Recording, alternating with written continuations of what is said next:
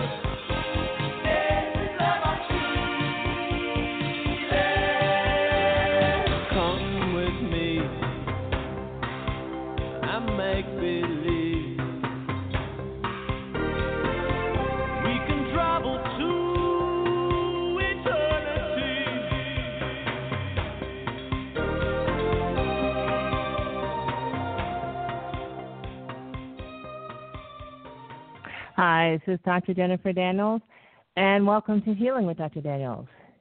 And it is Tuesday, April 26th, 6 p.m. Eastern Time. And tonight's topic is instead of trying to make a better robot, try to make a better man. It sounds like a virtuous, virtuous statement. Make a better man. Focus on improving humanity.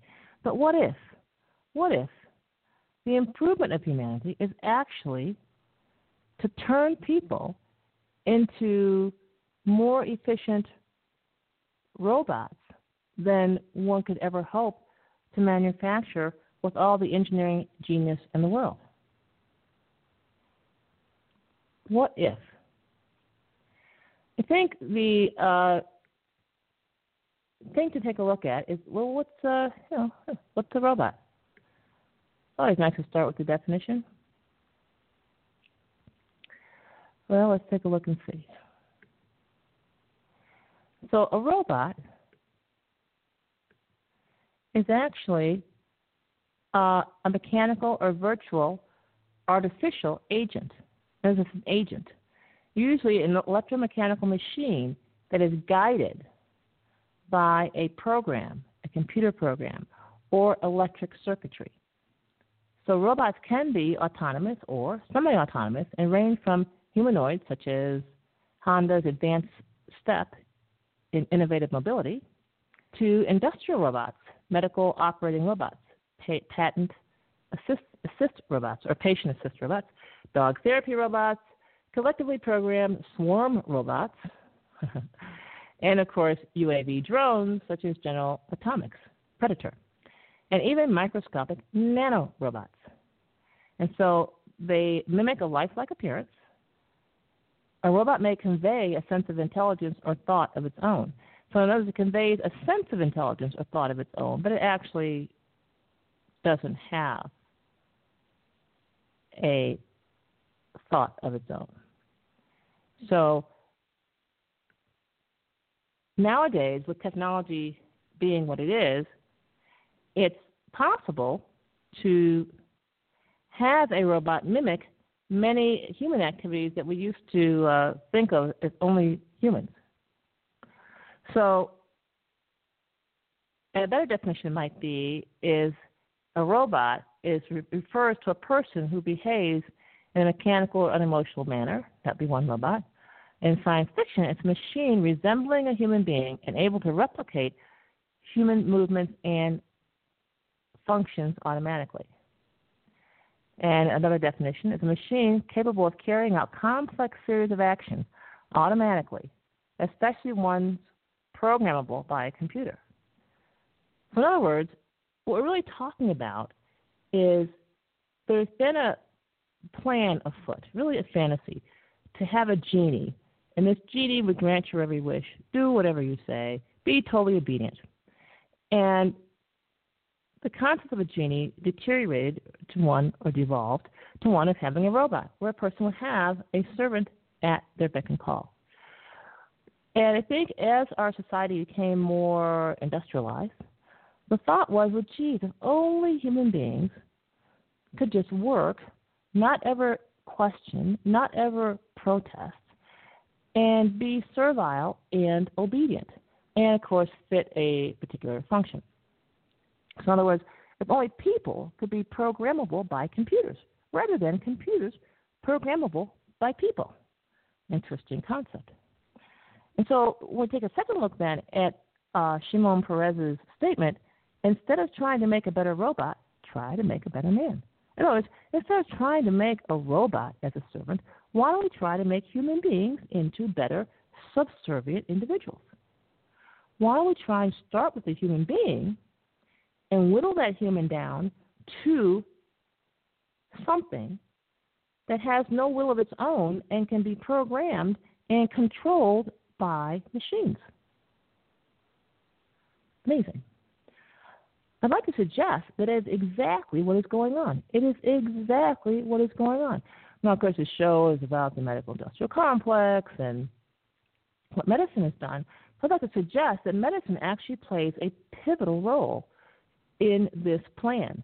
In other words, without medicine, without uh, the medical industrial complex or healthcare as we know it, it would not be possible in 2016 to enslave uh, you know, 300 and some odd million people who are living in the United States and to have them enjoy it so much. I'm not saying anyone should get sad about anything, but I'm saying that what has happened is the move to create a man that is more robot like rather than a robot that's more man like is very much on its way. And we can see it if we take a look at the uh, industrial medical complex and what happens to people. And this is very much like um, A Brave New World. That is a book. It's a very simple read. It's not even complicated. I'd recommend that everyone read that book, Brave New World. It's very short. You could read it in a day and a half if you're a slow reader, which I am. So, how does the medical industrial complex create human beings with a level of intelligence that is low enough that they do not seek direction of their own or for themselves, yet with intelligence high enough to function in an industrialized uh, world. Well, I would like to start uh, at the very beginning. Let's start with conception. Now, once upon a time, actually a pretty long time ago, it was thought that men and women got together, the egg and sperm got together, uh, and then a baby developed and it was born. That's pretty good. But if you're making robots or making predictable people, that is not a reasonable way to allow things to happen. You have to have breeding. You have to select who is going to be the father, who is going to be the mother. And so what has happened now in our society is half of that equation has been pretty much determined. In other words, we now have sperm banks. And sperm banks only accept sperm from men who are young, under 30. That's okay. No problem there. But for men who have no criminal record, have not been disobedient, who are preferably enrolled in college. In other words, they're committed to spending four years paying their hard earned money or borrowing against their future to be told what to do, what to think, and how to do it. So just the act of having a sperm bank going through this type of screening process and creating a pool of donors from docile individuals is the first step to breeding. And it's been a successful step. And many women are very happy to pick the father of their children from a sperm bank rather than huh, willy nilly from some guy who might, who knows, tell them something that's not true to convince them to, well, you know. So we have uh, one degree of certainty introduced in the breeding of the next generation already, simply by the establishment of sperm banks and the criteria they use to select their donors, which essentially is selecting who will and will not reproduce. So the woman going to the sperm bank has a limited selection, kind of like the voter going to the voting booth. So where's the next cut? Well, once a woman becomes pregnant, then we have something called prenatal care. And many women are uh, programmed to accept prenatal care and to seek prenatal care. And of course, people haven't taken a look at, well, well, what does this prenatal care do and how helpful is it? Do you know that your outcome, your birth outcome, is actually worse for mother and baby if the woman seeks prenatal care within one week of conception? Yeah, that's right. You should at least wait two weeks. That's till your first missed period. In fact, wait a little longer if you can. But then we have the prenatal care. And the biggest thing that happens in prenatal care, actually, a few things happen. Um, we have many um, tests. We have the chorionic villus sampling, which literally takes part of the cells which were destined to be the fetus under the pretense of sampling them to look for, well, imperfections.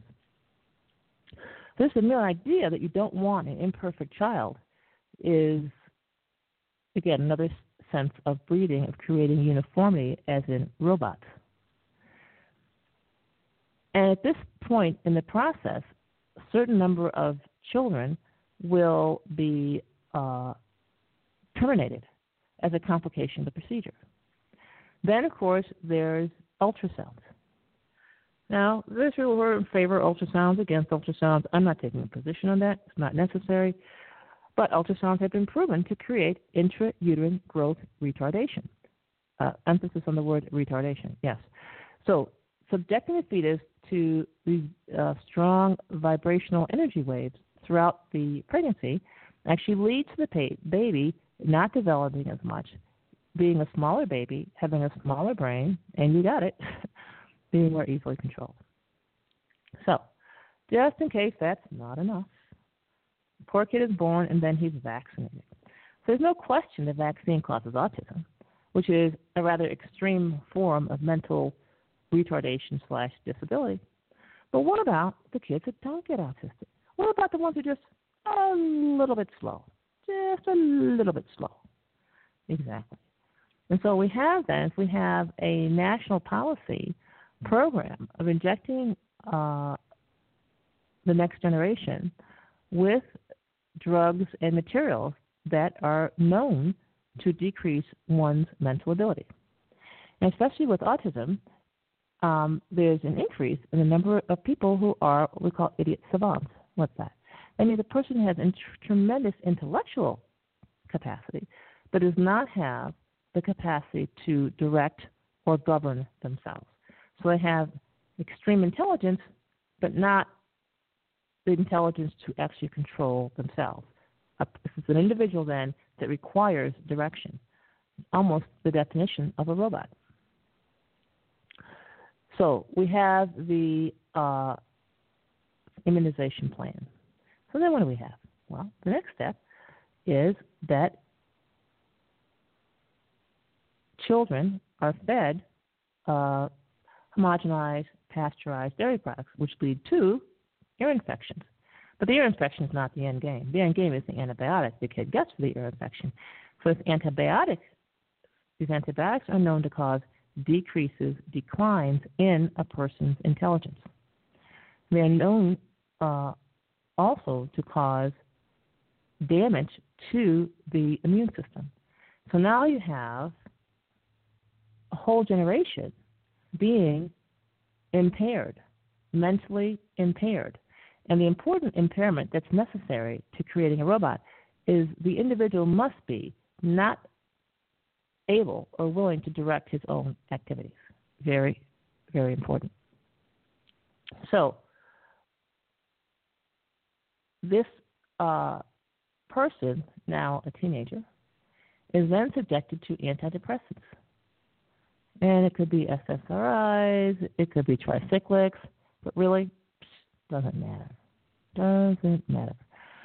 And so these drugs further diminish the person's not only their intelligence, but their future capacity.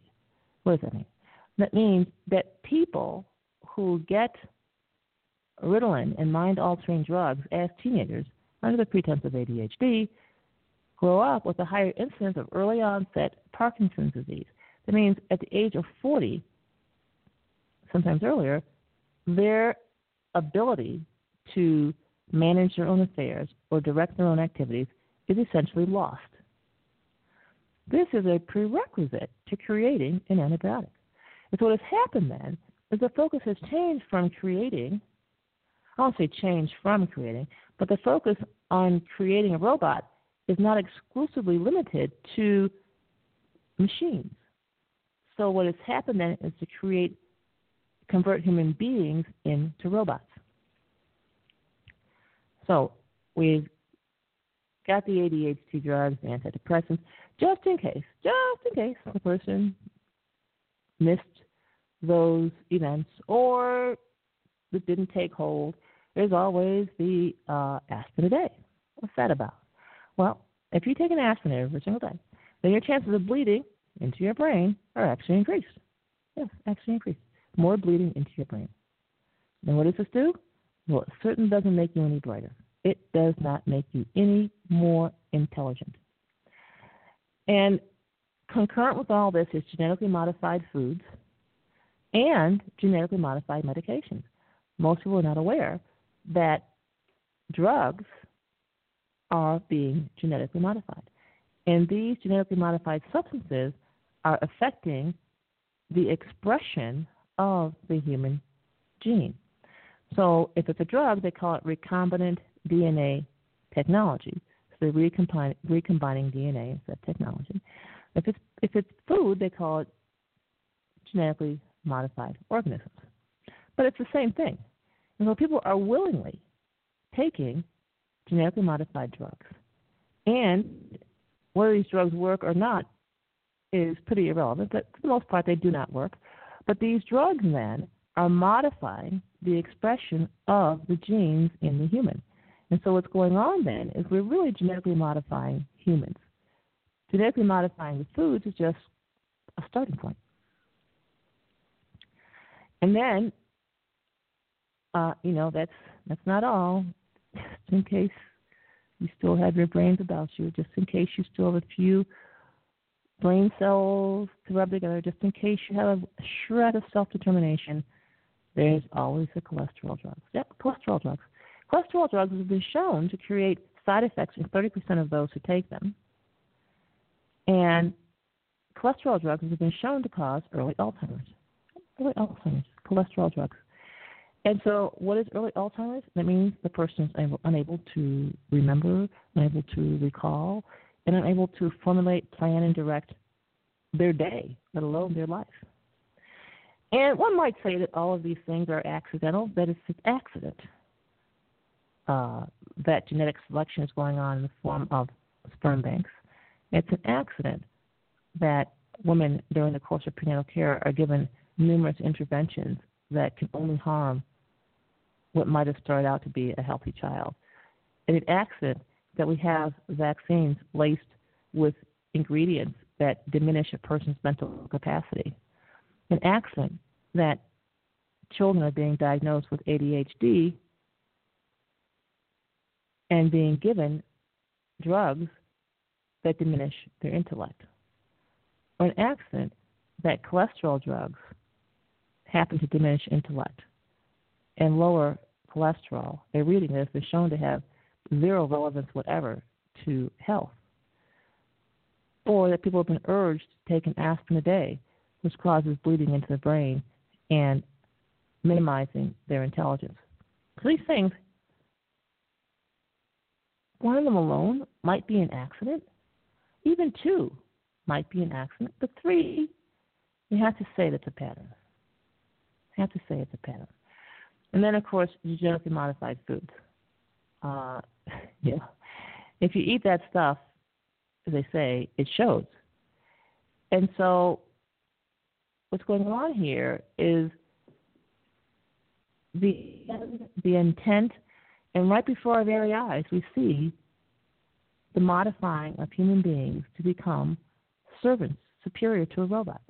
Now, this would not be could not happen without, of course, the educational system. So we have the educational system, which teaches the most important lesson of all, which is obedience. Obedience. Total obedience to authority, which would be enough, you would think, but not really. One needs obedience to authority and then the habit of asking permission for the most trivial of things. The unwillingness to turn a page before being given permission. The unwillingness to go to the bathroom without first securing permission. These things, training a human being not to use any even trivial piece of initiative that their body might express is the process of creating a robot out of what started out to be a human being. Now, there are those of you who would spend time trying to figure out who it is that's running and controlling the robots. And I'm not sure it matters. I'm not sure it matters who's calling the shots or who's creating the robots. What matters is for you to decide one, if you want to be a robot, and if you do, well, that's okay. Again, I'm not here to make that decision. So, one, to decide if you do want to be a robot. Number two, if you don't want to be a robot, what do you want to do about it? What do you want to do about it? And I know I talk to people like that. They say, well, but, but doctor, what can I do? What can I do? And so when you ask a question like, what can I do? What you're asking is, what can you get permission to do? Which means you've already conceded the bigger, pre- the bigger question, which is, do you want to be a robot? And the answer, of course, is yes. So what can I do means that you're ready to uh, yield, yield your determination, your self determination. So, what can you do? What can a person do who does not want to be a robot? Well, we have here a lot of things going on. Uh, you know, vaccines, cholesterol drugs, antidepressants, aspirin a day, stem cells, GMO foods, GMO drugs. Oh, let's not forget diabetes therapy. I mean, who hasn't been made to feel a little bit sluggish, a little bit tired when their blood goes a little bit low? And let's not forget blood pressure therapy. Who hasn't, if they've taken a blood pressure pill, experienced the fatigue, the wet noodle feeling, um, and the exhaustion from being on those drugs, and the fear that if you don't take them just right, they might kill you. Yeah.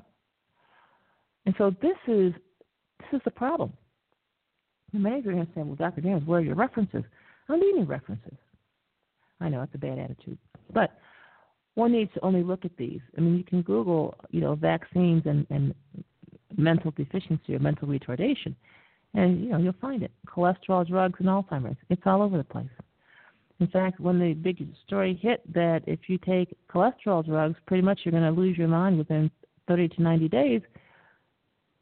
They said, "Wait, wait, we can't, we can't have people stop the cholesterol drugs because maybe they need them." Well, I don't think so who needs to be stupid? Maybe someone else needs people to take cholesterol drugs, but the individual taking the cholesterol drugs certainly has absolutely no benefit from that interaction at all. So, what is a person to do? What is a person to do? What is a human being to do in order to, one, not become a robot, and two, not be surrounded by robots? Because if you're surrounded by robots, then obviously, these robots are programmed to detect humans who have not been properly programmed and to either uh, shun them or turn them into the authorities and report them as not being properly programmed. This is a serious problem. Especially now we have this terrorism thing. You know, people can be accused of having terrorist thoughts, of having thoughts that, that are not supportive of the government. And of course, obviously, if you have thoughts that are not supportive of the government, the answer is a psychoactive drug, tranquilizer, antidepressants, whatever. In other words, call in the medical industrial complex. So, what exactly can a person do to avoid becoming a robot? So, becoming a robot, uh, good news, it's actually not easy. It's not easy. That's why all these different drugs have to be given at every stage of life because there's a chance the individual might recover. There's a chance the individual might actually snatch some shred of autonomy and ruin his obedience. So, good news is it's very difficult to be programmed to be a good robot, and it's very easy to throw a wrench in the works. The first thing you do is you have to realize that in order to give up your autonomy, in order to give up the true capacity of what you can do, you have to accept a lot of beliefs that are simply not true. Not true. Not true at all. And so when you dispense with these false beliefs, all of a sudden you become extremely powerful. And many people don't like that because if they're that powerful, if they have that much power, what if they get it wrong? The answer, of course, is the folks in charge get it wrong all the time. So certainly you should be allowed a few missteps of your own. So let's start with some simple uh, misconceptions. The first misconception is that if you're a young lady and you're thinking of getting married, that you might make the wrong decision. And that would be disastrous, and therefore you should let a sperm bank pick the father of your children for you. Answer is eh, no. First of all, nature, naturally speaking, things are designed for people to pretty much mate randomly and through that process give additional strength and diversity, genetic diversity, to the species. I'm not suggesting you mate outside of your race if that bothers you, but what I am suggesting is that you trust yourself to pick who should be the father of your children. And you can make a choice that may be a good one, it may not be one, but you can still get a very good uh, child out of the whole mix. So, first of all, trust yourself, pick who's going to be the, the father of your children, and just go with it. That's number one. So, the first lie is that a sperm bank can pick a better father than you can. So, the next lie is that prenatal care makes healthier babies. It does not make healthier babies. It simply kills babies that are unhealthy and it kills a fair share of healthy babies in the process. If you become pregnant and you get prenatal care, your chances of having a live birth out of the whole process is 25%. That's pretty disappointing. Pretty disappointing. So if you stay home, I say stay home, I mean skip the prenatal care process, your chances of having a live birth are much, much better. In fact, your chances of having a healthy baby are much better. But your chances of having an unhealthy baby are also higher. Why? Because the unhealthy baby will not be detected and killed prior to birth. So I think if people would accept the possibility that it's okay to have an imperfect baby, they would have a lot more perfect babies. Now, I think that's actually the statistics, the stats show. So, second uh, falsehood is that prenatal care creates a healthier baby. It does not. Prenatal care does not convert a Down syndrome baby into a normal baby. It simply gives you the opportunity to kill or abort a Down syndrome baby if that's what you choose to do. So this is very. The other false premise is that unhealthy babies, let's say Down syndrome baby, or a baby who's deaf, or a baby who's retarded, are more expensive to raise. Having grown up in a family with two mentally retarded siblings, I can tell you it did not cost a penny more to raise my mentally retarded siblings than it did to raise me. If anything, it might have cost a little more to raise me because I did more things. I traveled. I joined clubs. I did a lot of things that my mentally retarded children, uh, sisters did not do. So, can you raise a mentally retarded kid? Absolutely. Is it more expensive? I say not, and that's based on my own personal experience. All right. Next, false premise. False premise. False premise is that you don't have anything useful to teach your children. This is not true. If all you ever taught your kid was how to tie a shoe and fry an egg, that's more than he would learn in 16 years of schooling. I mean, K through bachelor's degree. And that is stunning. That is shocking. That this educational system is designed to teach your child obedience, to teach him to engage in pointless, fruitless activity for hours on end at the direction of someone who doesn't care about him, is not taking care of him, and is not a part of his life success plan. This person is not feeding him, not sheltering him, not helping him have babies, nothing, nothing. So, the educational process, that the educational process has anything to offer your child, is a falsehood. And this gets parents to spend tens of thousands of dollars a year impoverishing themselves. And all that's happening in this process of sending your child to a formal school is he's being converted into a robot. What's a robot? All those people in uh, Twin Tower number two at 9 11 who didn't have the good sense to, to scramble down the stairs and who died, those were robots. They did as they were told. Yes. And if you raise your child to be a good robot, a similar fate will await him. That would be a huge case for diseducation or simply not education. So, you don't want your kid to get a, be a robot. You don't want him to get a so called formal education. There's so many ways for a kid to learn. And I would say if you taught your kid any skill, any skill at all, how to cook at home, how to wash the clothes, any of those, you could literally build a multi-million dollar business doing it for other people. All he could ever learn how to do was clean a house. He could start a house cleaning business at the age of 16, or probably sooner if you'd sign a few papers for him. So, the fallacy is that you have nothing useful to treat your, teach your child. And the truth is, you're the only one who has anything useful to teach your child. That's another it's a fallacy. What's the next fallacy? Next fallacy is if your kid expresses any kind of independence, uh, defiance, or um, insubordination,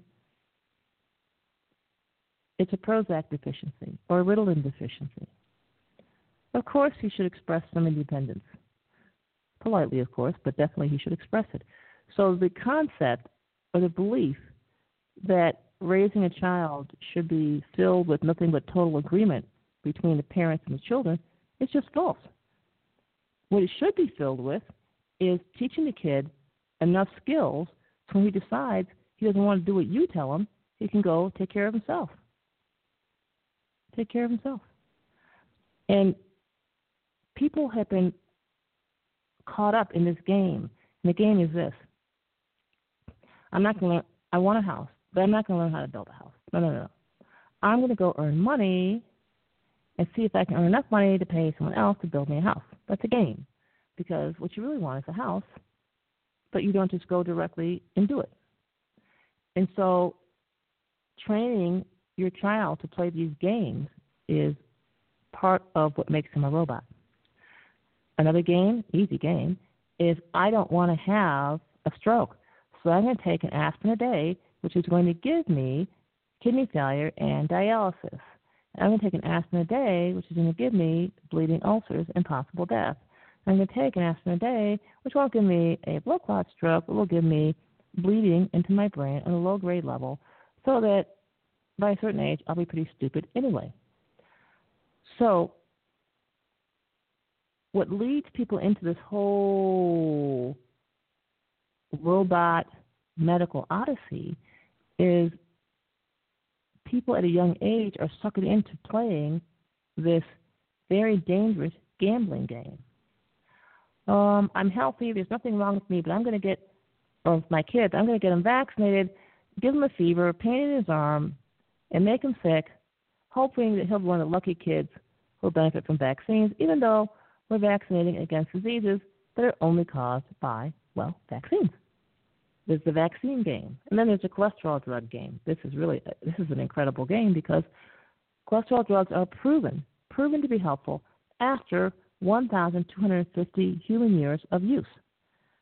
And so, for you to win the cholesterol game, you would have to live 1,250 years. Yep. What kind of training, what kind of indoctrination, what type of robotization does it take to get a human being to play that game? I don't think you can take a cholesterol drug every day unless you had uh, some serious propaganda education.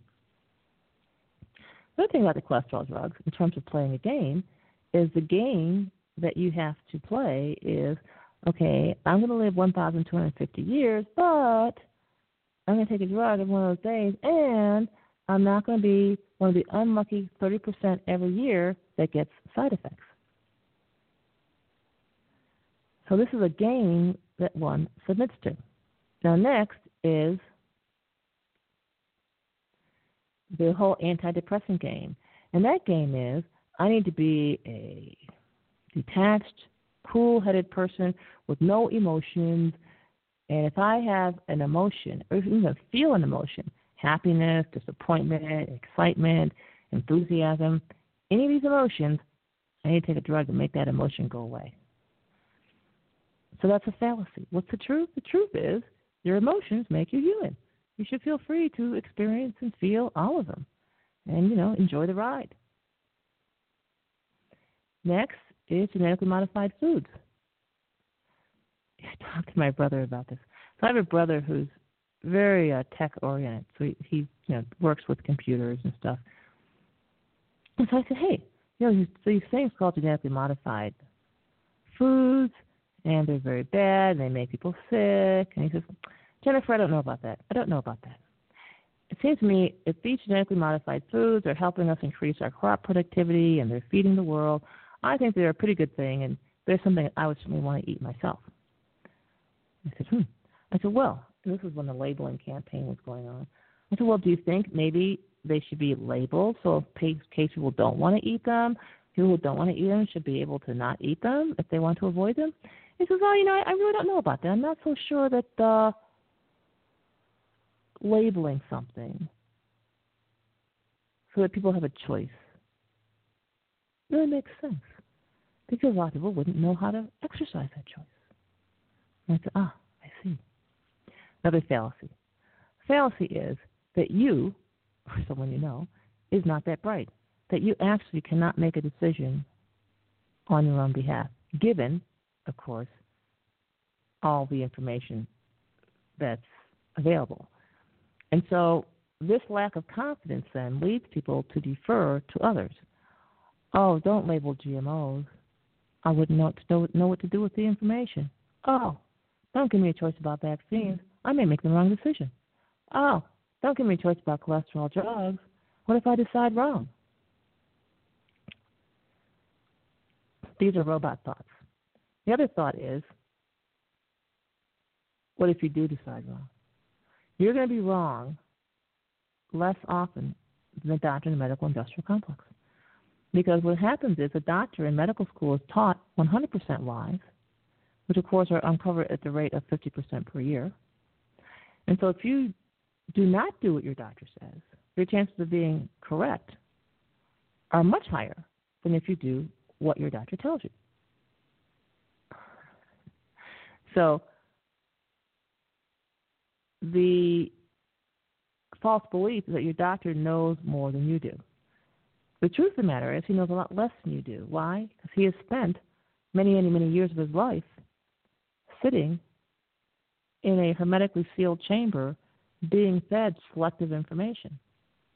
Not necessarily accurate, because we know, starting out, he's got half of all the information the doctor's taught in medical school is simply not true. It is simply not true. This is something the medical industrial complex says. So if somebody has that low a reservoir of accurate information, even if you were not as intelligent as the doctor, maybe you're not uh, genius level, that's okay. But if his information database is between 50% and 95% false, then you've got a better chance of being accurate. Either A, sorting stuff out on your own, or B, just doing the opposite or different from whatever the doctor says. So whatever the doctor recommends, you can say, ah, whatever the doctor recommended, I won't do that. And then start looking for other things that maybe you could do. So that's a fallacy. The doctor knows best. What's the next fallacy?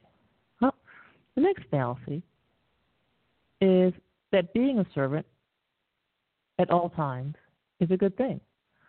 And there are people who their only goal is to figure out who or what to serve.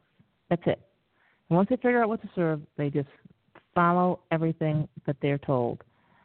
And so their total level of decision making in their life is simply to decide who or what to follow. How do I know this? People actually ask me this question Dr. Dance, how do I know? How do I know what to believe? How do I know who to believe? How do I know who to follow? And so they're looking for someone to follow. So I say the way to avoid becoming a robot is to set your own path. To say, well, you know what? Everyone else seems to be going to the left. Let me take a peek and see what's over here at the right. Or explore as to what happened to folks who went down that path, whatever it was. But don't be uh, concerned if you're not doing what everyone else is doing, because chances are you're doing the right thing.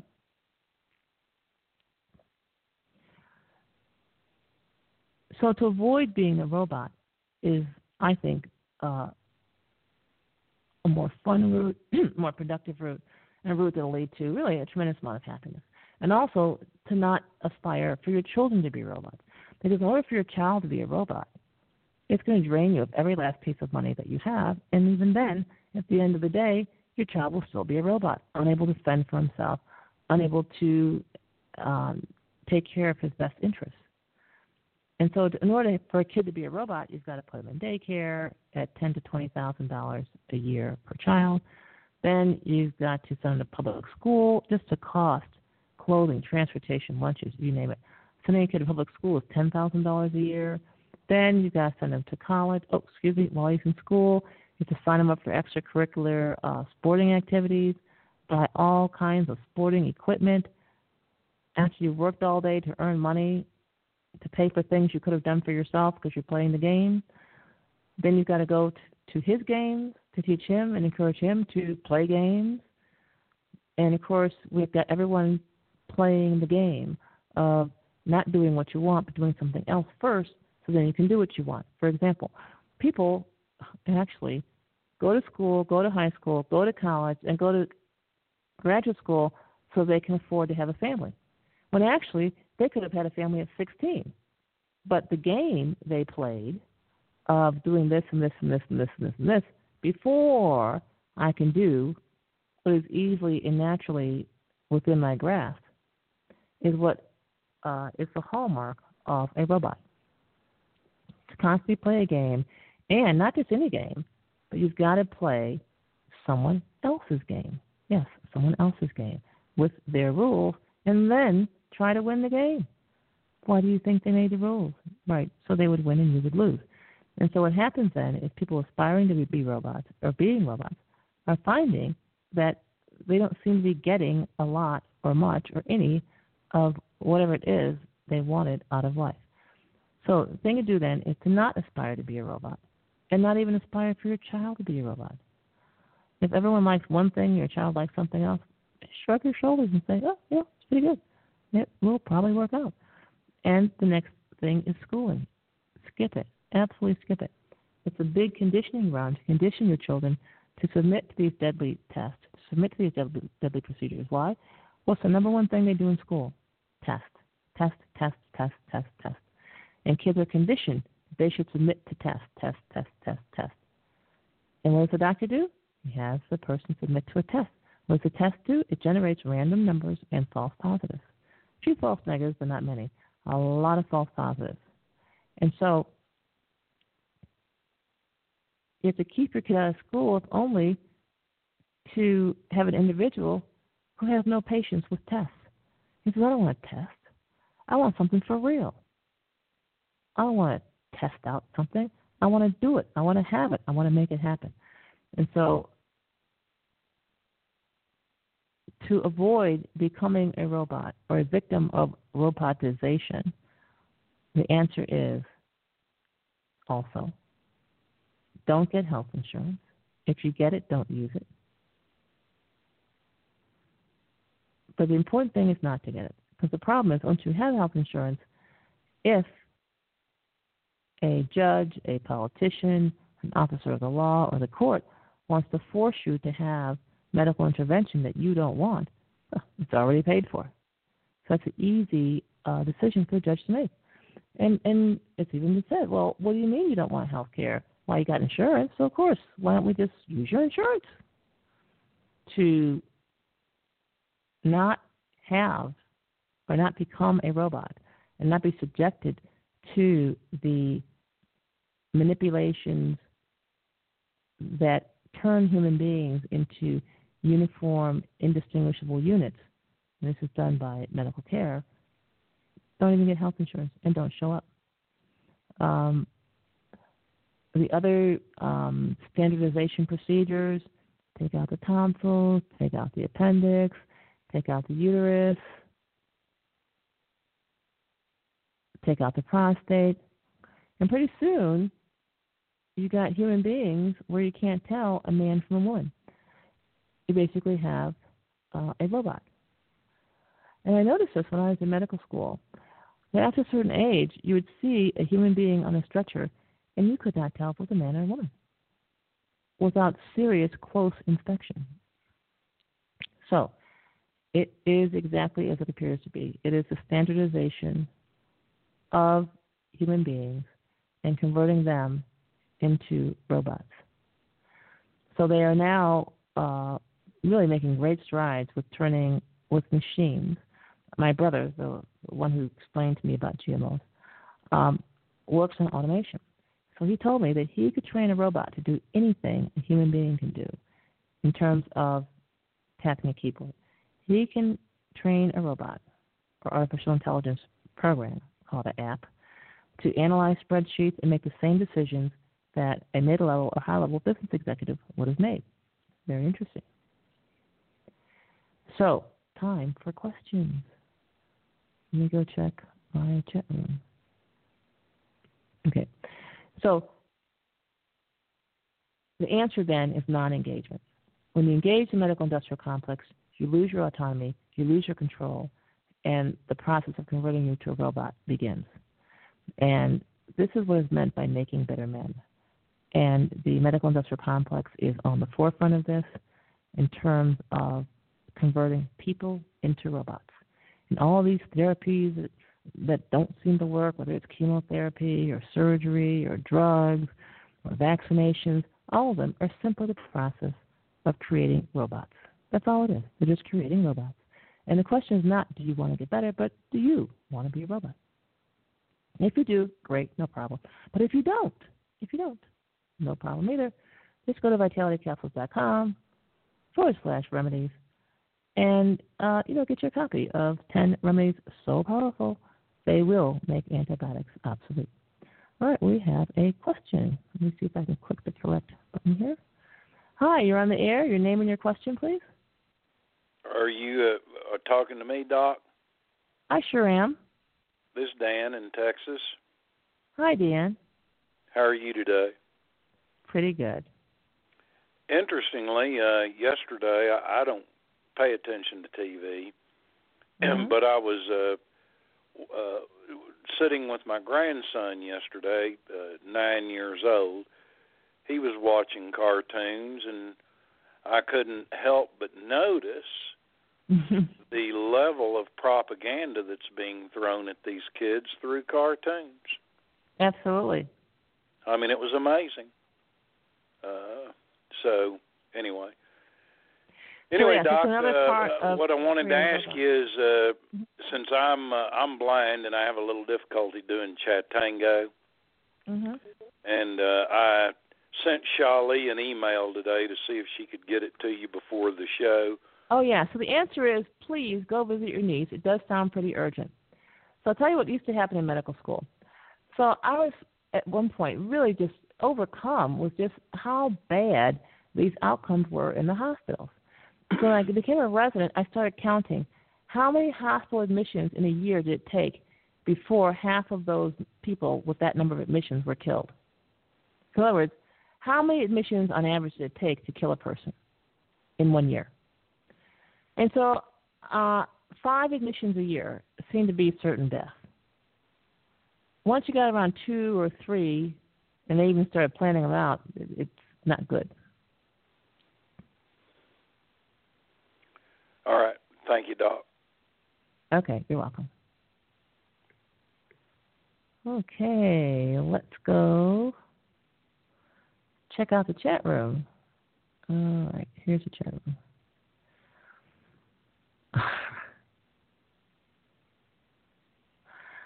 Um, okay. There's a lot of comments in the uh, chat room.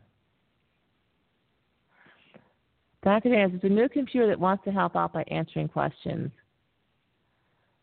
It calls itself Cortana and says, I'm Cortana, ask me anything. What do you think is going on here? Um, I think it's simply another uh, propaganda, another mouth of propaganda. And the way this works is, like I said in my last show, is it's clever disinformation. The uh, computer, if you will, is programmed to basically give out answers to the economic ben- benefit of the programmer or the person paying for the programming. So then this computer can be expected to give out um, information that's generally believed and accepted by you know 95% of the propaganda networks. And so I would not accept answers from such a robot. Now I will say now we have another robot, right, which is the Google search engine. Obviously not a person, pretty much a robot. And the uh, robot will just take you to certain places and not others. And so then you have to get a richer um, vocabulary to be able to seek out other places on the internet that might um, contain the kind of information that uh, you would like to find out about. Mhm. All right. So, question A senior male friend has been hospitalized for multiple respiratory infections.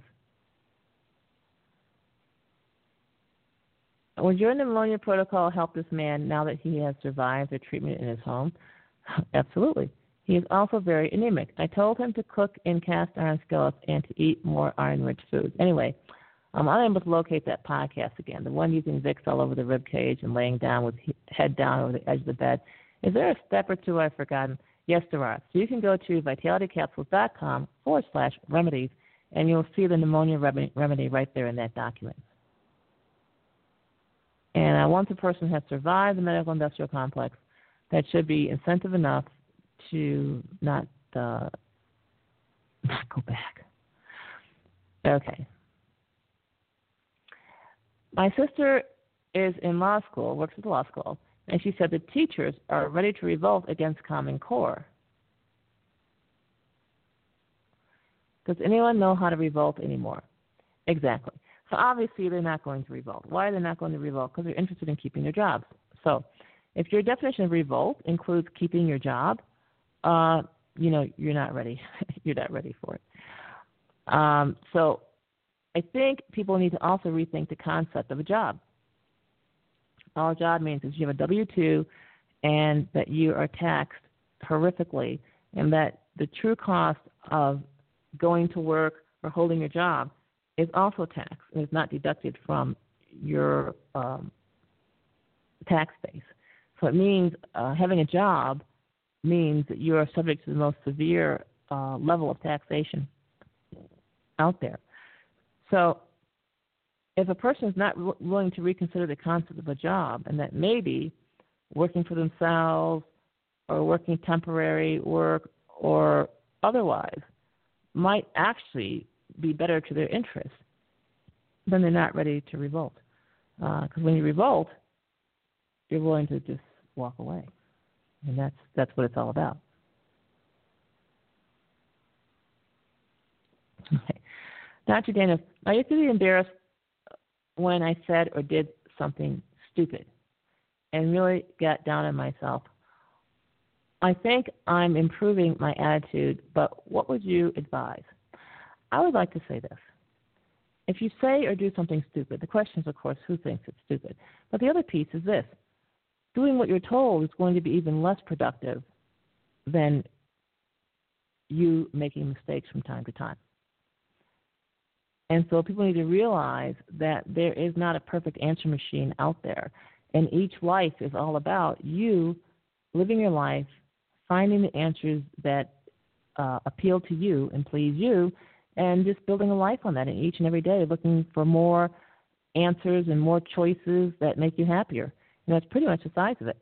So, with that definition, then, it's difficult to accuse a person of being stupid a person might be stupid in the sense that they don't do what you think they should do, or they might be stupid in the sense that they don't do things that would work out for you, but that doesn't mean that what they're doing is somehow, you know, unwise. Okay.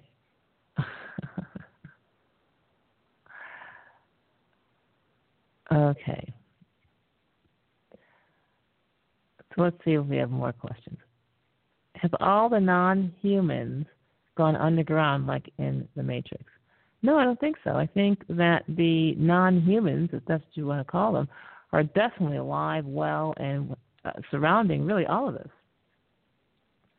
And the non-human may just be um, the synthetic human that's now uh, answering phones and doing customer service.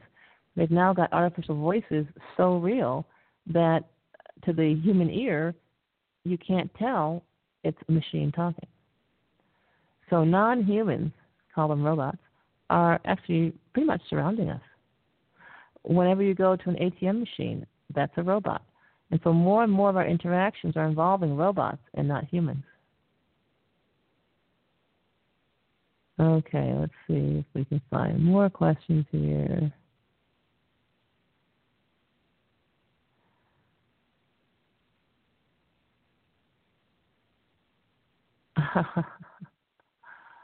okay. Dr. Daniels. Another gal just home from the hospital after kidney having kidney removed, where they found cancer in a routine scan, they felt lucky that they got it all, even though the person died. Exactly. And that's an important thing to understand. The success of a surgery is not measured by the benefit or harm to the patient. It is measured by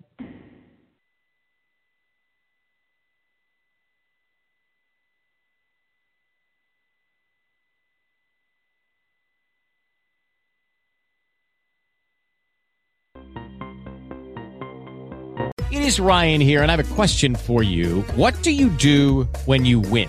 Like, are you a fist pumper? A woohooer, a hand clapper, a high fiver. I kind of like the high five, but if you want to hone in on those winning moves, check out Chumba Casino. At ChumbaCasino.com, choose from hundreds of social casino style games for your chance to redeem serious cash prizes. There are new game releases weekly, plus free daily bonuses. So don't wait. Start having the most fun ever at ChumbaCasino.com. No purchase necessary. VGW. Void were prohibited by law. See terms and conditions. 18 plus.